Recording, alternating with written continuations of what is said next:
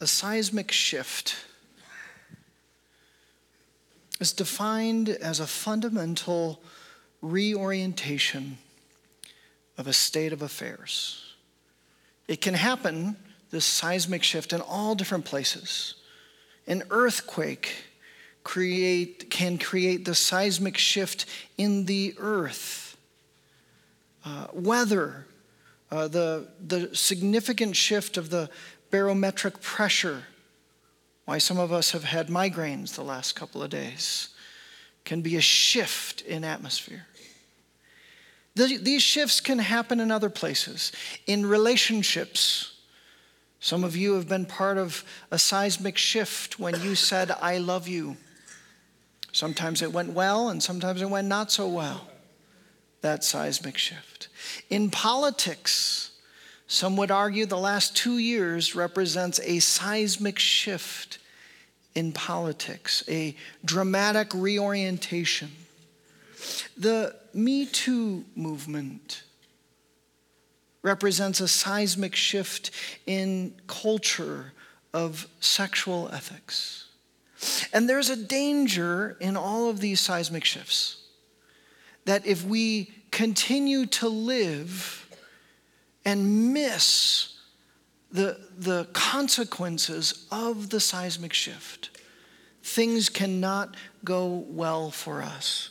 Hollywood is a good example. They've experienced this Me Too shift. And if there's any director, if there's any producer that misses the shift in culture, they will not last very long. Did you know seismic shifts can happen spiritually as well? We can have individual seismic shifts. When I was in college and heard the invitation from God to not just be a Christian, but to be a follower, what followed was a seismic shift in my entire life and relationship with Him. Good Friday, the instant that Jesus gives up his spirit, a seismic shift, not just personally, but in the heavenly realms, in a universal way, there was a shift in the universe, in the heavens, and on earth. And this universal seismic shift happened and meant profound changes for you and me. I'd like to read the story of Good Friday. And I want you to try and imagine in your mind what this picture was and what it looked like. Close your eyes for just a moment. Says from noon until 3 in the afternoon darkness came over all the land. Not an eclipse but a supernatural spiritual darkness. About 3 in the afternoon jesus cried out in a loud voice eloi eloi lama sabachthani which means, My God, my God, why have you forsaken me?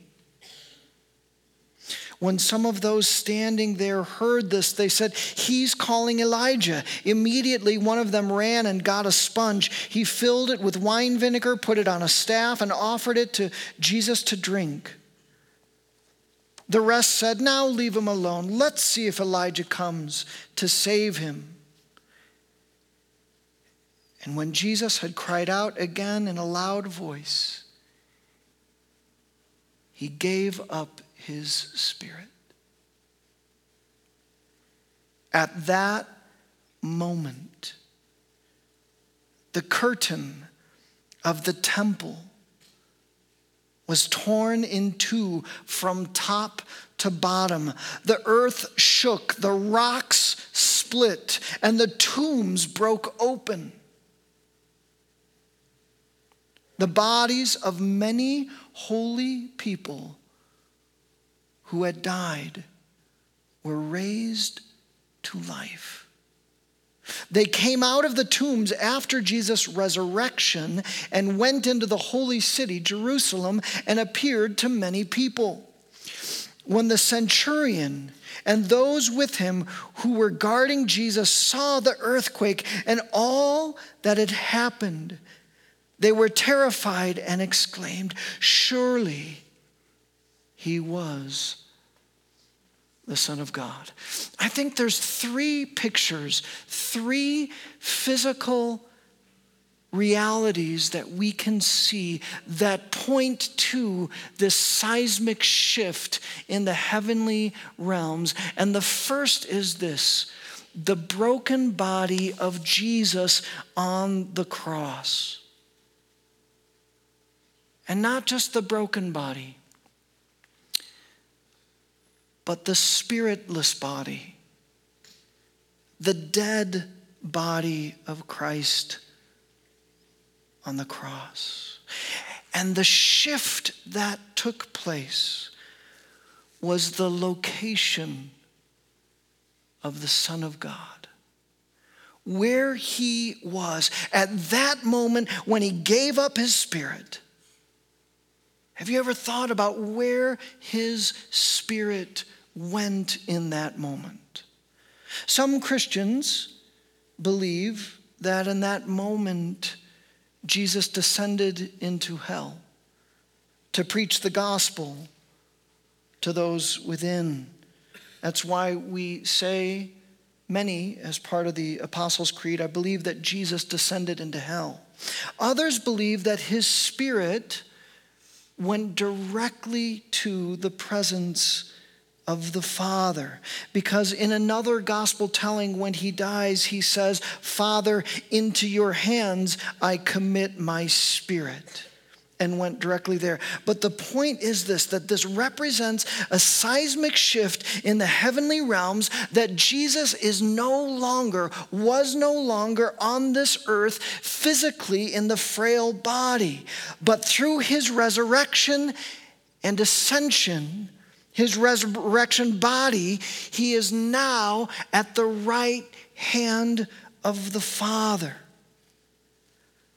And Jesus becomes the great high priest, not for simply a few in which he could touch and minister and love in his physical body, but now he becomes the high, the great high priest, as Hebrews tells us, for all people, for all generations. Now he can minister to us, each and every one of us, from every culture, for all generations. He can be that high priest for us. This seismic shift in the spiritual realms. There's another physical sign that we read about. Did you hear the torn curtain? That as soon as Jesus gave up his spirit, the curtain was torn.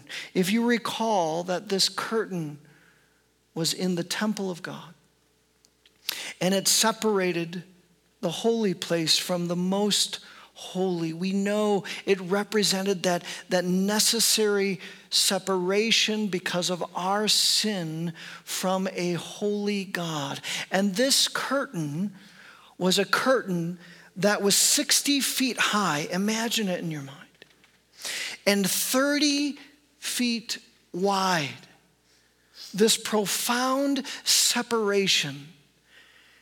And as Jesus gave up his spirit, Imagine 60 feet high from the very top, ripping in two. Imagine the noise, the sound that that must have created. And that incredible physical view points us to the spiritual seismic shift. That the distance, the separation between us and unrighteous people and a righteous God is wiped away. The barrier is removed. Now we can enter into, now we can connect with Abba Father personally. Now we need no human priest or no human pastor. We need no one else. But what a shift in the heaven realities that ordinary people like you and me, covered in the blood of Jesus, can cry out and worship intimately, directly with Abba Father. You and I can hear his voice, can walk with him hand in hand. And the final physical picture from the scriptures that we don't often read in church, somewhat confusing. Did you hear it? Did you what, hear what happened to the tombs? There was an earthquake, and the rocks, they split open, and the tombs broke open. And Matthew gives us a little bit of a picture after resurrection that saints came out of the tomb and appeared to people in Jerusalem. Did you know that was in the story? What a physical picture. Do you know what that represents? There's some debate about that, but many would view it as the godly Jewish people, the children of God that had come before Christ Jesus in the Old Testament, before the New, who were saved by faith through Christ, even though in the timeline of God they lived prior to Christ, and yet they were saved through Christ, and they waited in their tombs for this moment in history. They waited in their tombs from the point of their death to be able to join the Creator.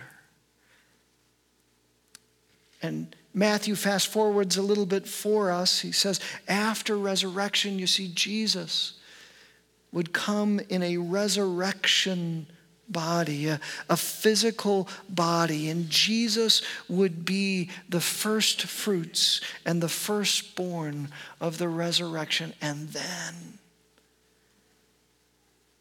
all the people who had put faith in God, all the people that had sought and longed for God, would be, and not raised like Lazarus raised, but many believe receive their resurrection bodies as well in an anticipation of what you and I will someday experience. Now in heaven, not only is Jesus seated at the right hand of the Father, not only are we all granted access to the Father, but also there are some saints in resurrection body with God in the heavenly realms. Friends, I, I long to live my life in the truth of these seismic shifts. I don't want to miss them. I, I don't want to miss that no matter what I go through, Jesus is enthroned in heaven. No matter what struggle or pain or difficulty we would experience, God is on his throne. Jesus is our intercessor. I don't want to live a life and miss the shift that I get direct access to my Lord and Savior, that I get direct access to my Abba Father. And I don't want to live without the hope of resurrection, of the anticipation, of the fulfillment of the promise that Good Friday and Easter morning represent. But tonight and tomorrow, I would encourage you to think deeply about what the spiritual realities were like prior to this event. And allow yourself to long, long to live that different kind